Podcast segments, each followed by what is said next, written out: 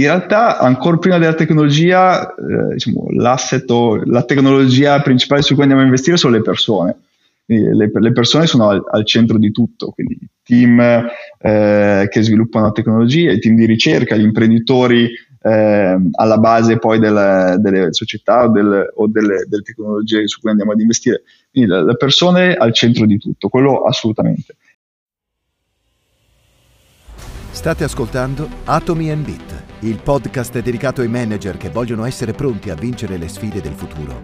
Oggi, ogni settimana, ascolteremo le voci dei pionieri di trasformazione digitale, sostenibilità, innovazione e molto altro. La trasmissione è prodotta in partnership con Manager Italia. La parola al conduttore, Andrea Latino.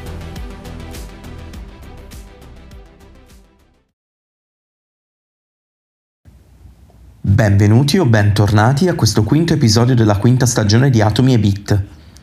Oggi parliamo con il nostro ospite di investimenti in fase early stage su realtà che sviluppano tecnologie abilitatrici di innovazione in Italia, come ad esempio in ambito di alternative foods, salute, cura della persona, ma anche nel mondo dei materiali e della mobilità. E ora la parola ad Irene per l'introduzione.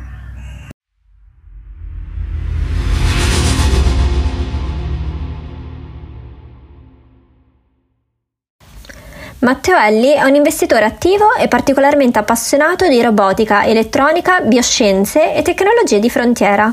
Laureato in ingegneria gestionale al Politecnico di Milano, rappresenta l'anima più finanziaria di Paritet Partners, grazie all'esperienza decennale maturata prima in Mediobanca, nel team Corporate Finance nei settori TMC, industriale e dei beni di consumo e successivamente nel Fondo Italiano Investimenti, completando investimenti in fondi di venture capital e private equity per un importo superiore a 500 milioni di euro.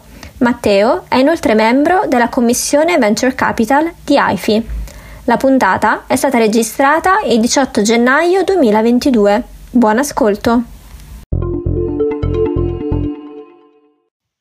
Ed è un piacere per me dare il benvenuto a Matteo Elli, co-founder e managing partner di Paritar Partners. Ciao Matteo. Ciao Andrea, buongiorno a tutti, un piacere, piacere sentirti. Allora Matteo, eh, partiamo subito da mm, un po' il tuo, il tuo, percorso professionale, come facciamo sempre qui ad Atomy Bit.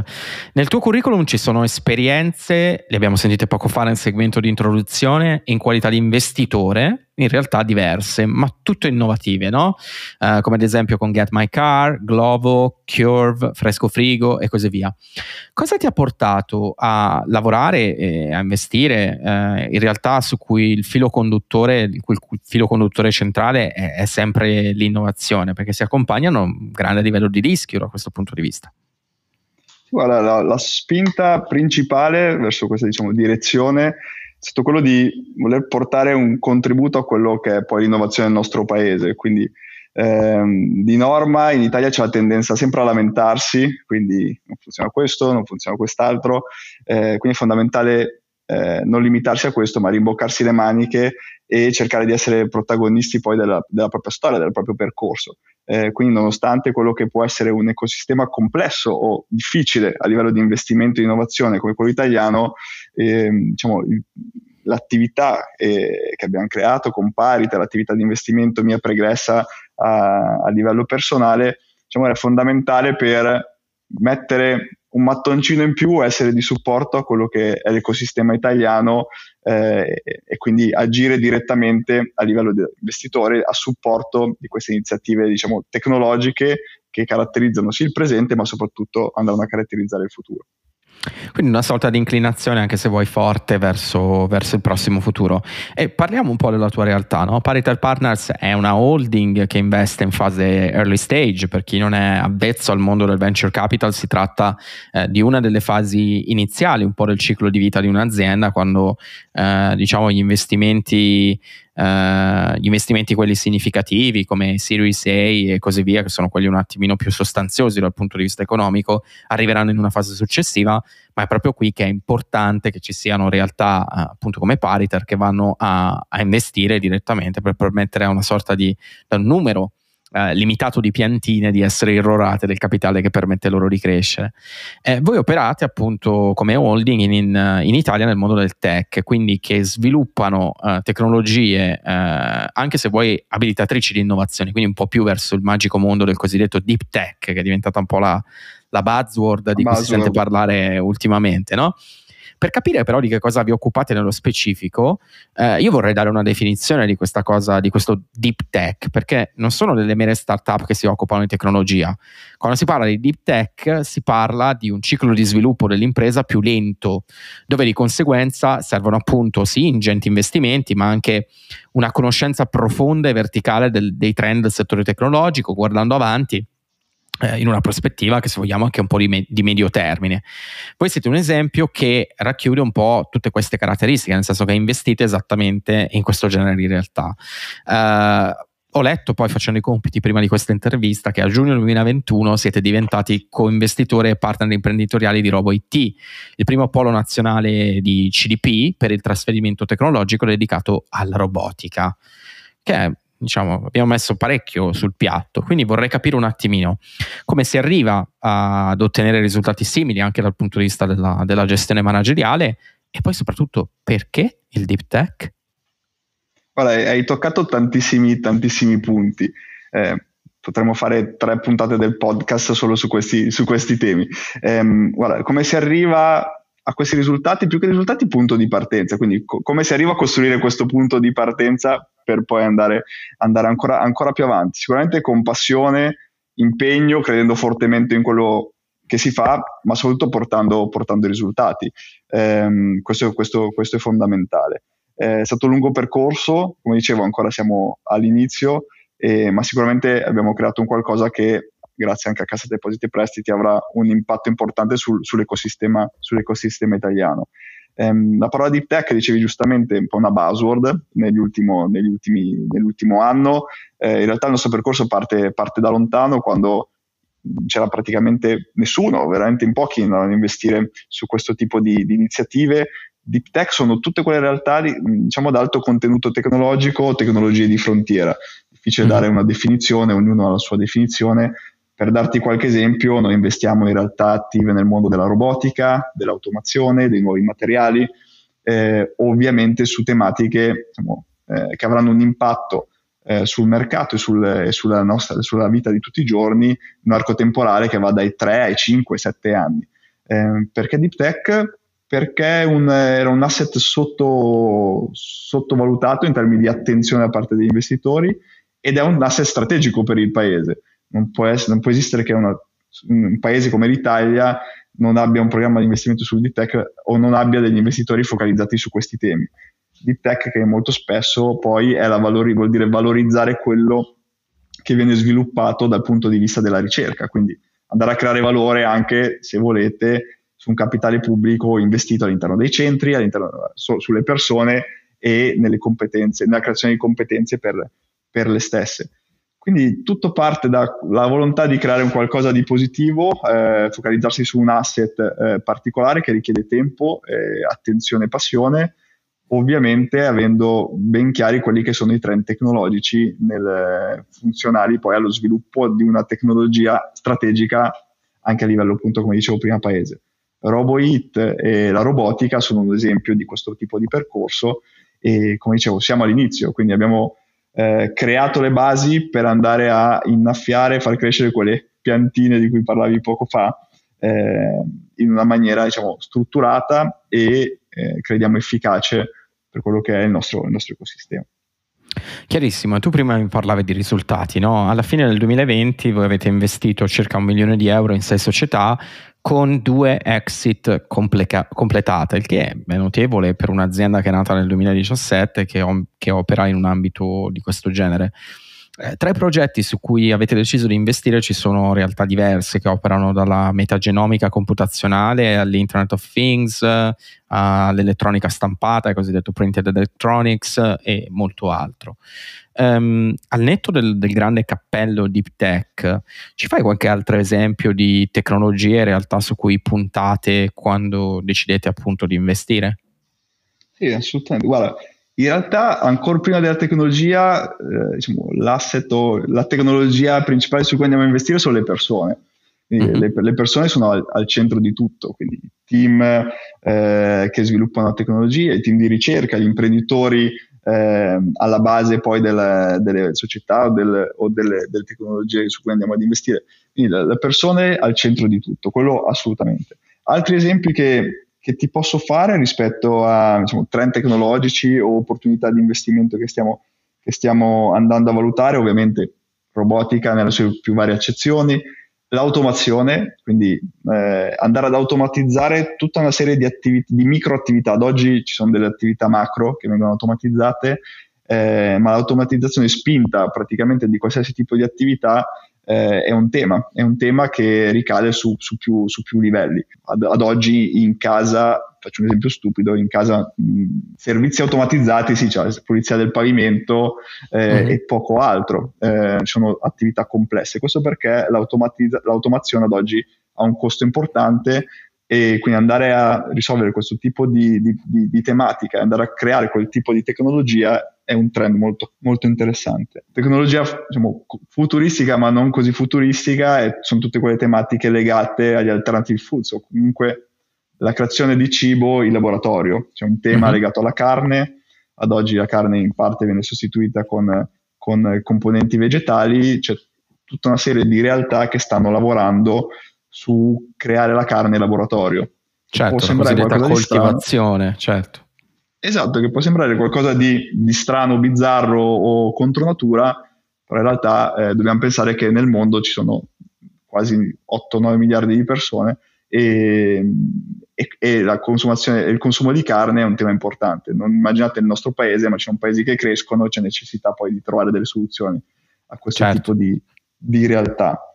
Ultimi, sono nuovi materiali, sono tutti materiali intelligenti, materiali innovativi, per eh, l'annullamento del suono, dei, dei, dei, rumori, per funzionare dello spazio e, e, tutto quello che riguarda l'elettronica. È nominato a Printed Electronics, ancora non, non si vede o non si percepisce nel, nella, nella, vita di tutti i giorni, ma è una tecnologia in forte crescita e potendola vedere dall'interno, quindi cosa sta succedendo a livello di sviluppo di, di Printed Electronics, di componenti, di eh, prodotti che stanno andando a creare, è, è affascinante avere un, la fortuna di vedere in anticipo quello che poi verrà portato nel, nel futuro.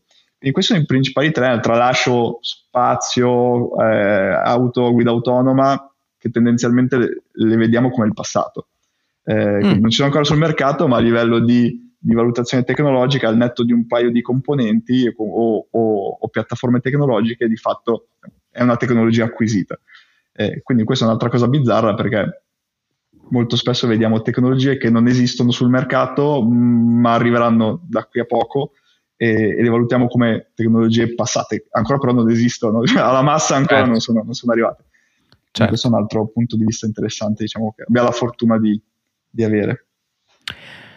Leggevo poi un, un, vostro report pubblicato recentemente dove in Italia la percentuale di aziende partite dai centri di ricerca delle università il 13,5% e secondo in Europa solamente alla Svizzera col 18,1%, il che è notevole considerando che solamente il 23% degli studenti italiani si occupa o comunque sceglie corsi di laurea e poi si specializza in materie STEM, cioè Science, Technology, Engineering e Maths, scienza, tecnologia, ingegneria e matematica, contro ad esempio il 35% di quelli della Germania.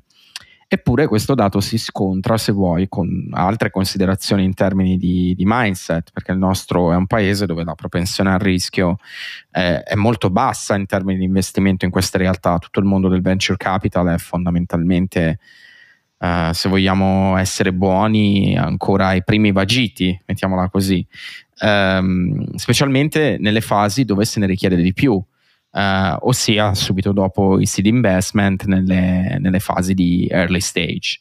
Uh, cosa si dovrebbe fare per apportare un cambiamento e sostenere un po' di più questi entrepreneurial scientist che arrivano dagli spin-off dell'università, che sappiamo essere molto preparati? E che se giustamente non vengono riconosciuti dal nostro sistema paese poi vanno dove i pascoli della remunerazione o dell'attrazione totale dell'ecosistema sono più altri. Si citava un paese a caso, ma penso tu abbia capito benissimo a cosa mi riferisco. No, assolutamente. Guarda, è una domanda da, da un milione di dollari. Eh, ma di fatto eh, quello, quello, i numeri che dicevi diciamo, rappresentano un po' la situazione ad oggi italiana. Come dicevo, le persone sono il punto principale. No? Nel nostro paese non è vero che non funziona niente, siamo sempre gli ultimi. Cioè, a livello di innovazione e tecnologia siamo al top, nel, a livello mondiale siamo su molte tecnologie, su molti verticali, siamo tra i migliori al mondo. Eh, la tecnologia che troviamo all'interno dei centri di ricerca sono tra le migliori al mondo su alcune tematiche, così come i team, le competenze. Quindi si tratta di creare valore su, questo, su questa diciamo, base che ad oggi è in parte inespressa. Considera che eh, sì, siamo ad altissimo livello dal, dal punto di vista del, della produzione di innovazione o di tecnologia, dall'altro però sì, se pensi che in Francia eh, gli investimenti sul deep tech dal 2015 al 2020 sono stati pari a 5 miliardi e che il peso del deep tech sul totale del 20 per, del, del, degli investimenti VC è pari al 20%, capisci che c'è un delta rispetto al, alla situazione italiana che è pari a, praticamente nel quinquennio a mezzo miliardo di investimenti con un peso del deep tech inferiore al 20%, c'è una differenza ancora, ancora abissale. L'altro giorno, notizia di, di qualche giorno fa, Macron annunciava il 25 unicorno eh, francese. Okay, noi siamo giusto un ordine di grandezza sotto. Quindi diciamo, il percorso da fare è, è, è, ancora tanto. Quindi diciamo, il gap da colmare con gli altri paesi è, è tanto però questo non è che ci può, cioè, possiamo fermarci e appunto come dicevo prima lamentarci che, che questa parte non funziona. Eh, come dicevo, la, dal punto di vista del, dell'investimento pubblico le cose funzionano e quando si passa poi all'investimento privato che le cose, diciamo, la macchina si, si inceppa. Eh, questo è legato a un, una avversione al rischio da parte degli investitori, eh, una minor comprensione di quelli che possono essere gli asset legati all'innovazione, al deep tech, ora sta cambiando, quindi anche investitori privati e se vuoi anche la nostra attività di Pariter è funzionale a questo tipo di, di avvicinamento del, dell'investimento privato in deep tech innovazione. Pariter nasce proprio con l'obiettivo di condividere questa tipologia di opportunità e, rendere, e, e, far percepire un differente rischio su questo tipo di asset a livello di, di investimento in realtà la formula magica non c'è, è molto semplice, cioè, ci, vuole, ci, vuole, coraggio, coraggio da parte degli investitori. Chi fa VC deve avere coraggio per definizione, cioè deve avere una lucida follia, nel senso che eh, deve essere folle, giusto e un'analisi, e un'analisi di quelle che sono le opportunità e i ritorni è alla base del tutto. Ovviamente mm-hmm. l'analisi deve seguire, deve seguire un'azione quindi non ci possiamo limitare a valutare e a vedere quello che succede nei laboratori, a livello di, di, di, tecnologia, ma c'è necessità di agire, andare ad investire con coraggio e soprattutto con delle regole diciamo, ben definite, quindi portare le best practice di investimento che ad oggi abbiamo magari sul, sul private equity o su mercati più evoluti anche su tematiche di VC. Eh, sta già succedendo, quindi eh, l'ecosistema si sta, ecosistema è un'altra parola chiave, quindi come si fa cosa si dovrebbe fare, ma in realtà cosa si sta facendo. L'ecosistema si sta ingrandendo, ci sono nuovi player, eh, capitale, c'è molta più attenzione eh, e disponibilità di capitale, diciamo, movimenti di cassa depositi e prestiti a livello di supporto all'ecosistema, investimento diretto dimostrano questa attenzione crescente. Quindi siamo all'inizio diciamo, della, del, dell'evoluzione e vedo un futuro positivo quindi diciamo, si tratta di rimboccarsi le maniche, lavorare duro e investire appunto con, con, con coraggio. Chiarissimo. Io mh, vorrei farti un'altra domanda che riguarda Uh, prima abbiamo parlato di, di temi come, come, la carne coltivata in vitro a fronte di una domanda uh, potente che arriva da, da, mercati emergenti che se dovessero consumare la quantità di carne per esempio che si consuma negli Stati Uniti eh, naturalmente porterebbero un'impronta climatica piuttosto significativa, uh, understatement naturalmente la, il mio, eh, e quindi diciamo c'è, c'è, un grande tema che è legato anche alla sostenibilità e, e al deep tech, mettiamola così. Eh, in realtà il deep tech ha una profonda valenza nella, nella nostra vita di tutti i giorni, no? eh, l'abbiamo visto per esempio con i vaccini sviluppati sulla base dell'mRNA uh, con Moderna, quindi nell'ambito del, del deep tech applicato alle biotecnologie alle tecnologie medicali. In termini di sostenibilità, però, un pochino più generale, che è il secondo dei nostri uh, leitmotiv qui a, ad Atomy Bit, quali saranno le sfide e le opportunità che le holding come la vostra dovranno cogliere eh, in un campo appunto vasto e, e ampio come quello della sostenibilità? Wow, guarda, direi che la sostenibilità è uno appunto dei fattori che traina l'innovazione tecnologica. Eh, deep tech, noi chiamiamo deep tech oggi quella che in realtà poi sarà la tecnologia di tutti i giorni del domani, quindi eh, la tecnologia che noi utilizziamo oggi è la tecnologia deep tech o opportunità di investimenti interessanti per investitori eh, deep tech 7-10 anni fa. Mm-hmm. Quindi diciamo ad oggi il tema della sostenibilità è una, de- è una delle basi e uno dei fattori ehm, trainanti dell'innovazione tecnologica, dal food ai nuovi materiali, a, come dicevo prima, all'automazione, al, alla mobilità. Eh, quindi noi prestiamo molta attenzione ehm, alla sostenibilità come fattore trainante, andando poi a cascata a identificare quelle che sono le tecnologie ad oggi che abilitano dei processi e delle diciamo, piattaforme tecnologiche sostenibili nel lungo periodo. Quindi faccio l'esempio della mobilità, ad esempio, ehm, o sull'elettronica. Printed Electronics è, va proprio in quella direzione, avere un'elettronica sostenibile per creare dei nuovi prodotti, dei nuovi sistemi, ottimizzare delle, delle, delle, delle piattaforme tecnologiche, dei prodotti attuali che oggi esistono e renderli più sostenibili. Faccio un esempio, elettronica stampata è funzionale ad avere delle etichette intelligenti. Ad oggi mm. etichetta è plastica, carta, cartone, quel che è, ma non è un'etichetta intelligente. Con l'elettronica tradizionale è impensabile rendere un'etichetta intelligente, non potrei più eh, buttare una bottiglia, una, un cartone nella raccolta differenziata, l'elettronica stampata ti permette di rendere, eh, di portare l'intelligenza sugli oggetti, ad esempio. Eh, uh-huh. Questo è un esempio. Eh, tutto quello che riguarda, tutte le tecnologie che riguardano eh, la salute dell'uomo, della persona, la cura, la cura nostra personale, rende sono funzionali a rendere sostenibile nel medio-lungo periodo banalmente la nostra presenza sul pianeta e, e diciamo, risolvere tutta una serie di problematiche che ad oggi non vengono, non vengono risolte. Lato mm-hmm. nostro, come si intercettano questo tipo di opportunità? Si intercettano a livello di laboratorio, a livello di eh, sviluppo embrionale dell'iniziativa. Non è facile, ma come dicevo prima, avendo chiari quelli che sono i trend tecnologici, quando si vanno a cercare questo tipo di opportunità si sa sappiamo, si sa cosa, cosa andare a cercare, quali sono le keyword, quali sono le persone, i punti di riferimento e, e le corporate che poi possono essere di supporto in questo tipo di, di percorso. Sei stato molto molto chiaro Matteo, io a questo punto ti, ti, rimando all'ultima domanda della nostra intervista che sono i cosiddetti actionable insights. No? Noi tendiamo a chiedere ai nostri ospiti tre consigli pratici, operativi, ehm, da dare appunto ai, ai, nostri ascoltatori. Quindi i tre suggerimenti che abbiamo personalizzato per te da, da dare appunto a chi ci ascolta eh, sono su come far partire o come sviluppare una realtà che seppure il numero in termini di personale è molto, molto contenuta, in termini di dimensioni come siete voi, eh, abbia la capacità di investire risorse in progetti altamente innovativi, che siano interni o esterni. Ora, nel mio piccolo, quello che, che, posso condividere a livello di tre punti, sicuramente è una parola che ho ripetuto più volte in questa chiacchierata, sicuramente coraggio, coraggio, passione e soprattutto curiosità. Quindi diciamo, l'insieme di queste componenti ti portano diciamo, ad iniziare un percorso, ma ad approfondire le tematiche, non scoraggiarsi, ma scoprire, scoprire, cose nuove e diciamo, definire dei nuovi paradigmi, lato nostro ad esempio sulle tematiche di investimento, nuovi mercati, nuove tecnologie. Secondo punto, almeno lato, lato mio personale, in una prima fase mettere quello che può essere l'interesse comune ancora prima dell'interesse personale.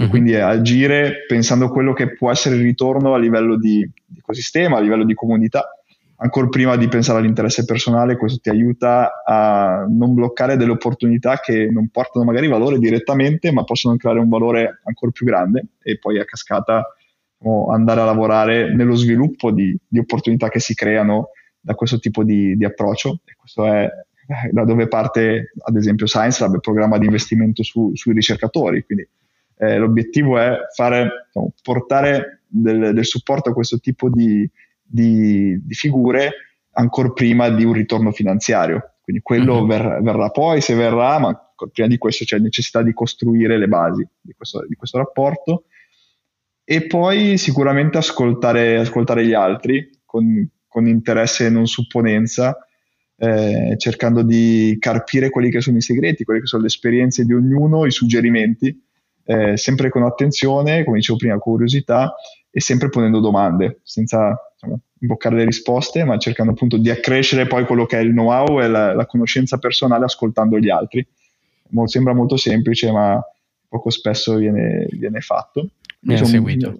sono molto semplici, almeno per quanto mi riguarda, ma, ma creano un valore positivo eh, a livello diciamo, generale, soprattutto a livello di business, perché poi, eh, nella, come, torniamo di, come avviare l'attività, è fo- fondamentale avere persone attorno che, che siano di supporto, siano positive, da cui puoi apprendere ed imparare.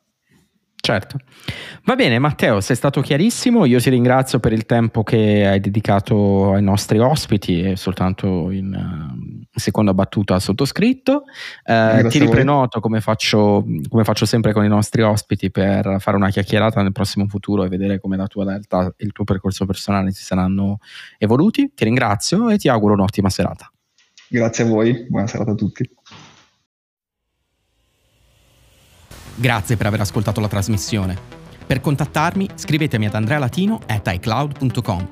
Se questa puntata vi è piaciuta, iscrivetevi al podcast tramite Apple Podcast, Spotify, Google Podcast o da qualunque altra piattaforma da cui ascoltate i podcast per non perdere nessun'altra puntata. Vi saremmo davvero grati se ci lasciaste una recensione su Apple Podcast. Ci aiuterete così a raggiungere un pubblico più ampio. In alternativa, potete consigliare la trasmissione ad un amico o ad un collega. Lo show è prodotto in partnership con Manager Italia. Un ringraziamento ad Enrico Pedretti e a tutta la sua squadra, ad Andrea Piovan che ci ha prestato la sua voce per la sigla e a Muriel Di Dio. Questo è Atomi e Beat, il podcast per i manager che vogliono vincere le sfide del futuro oggi. Alla prossima puntata!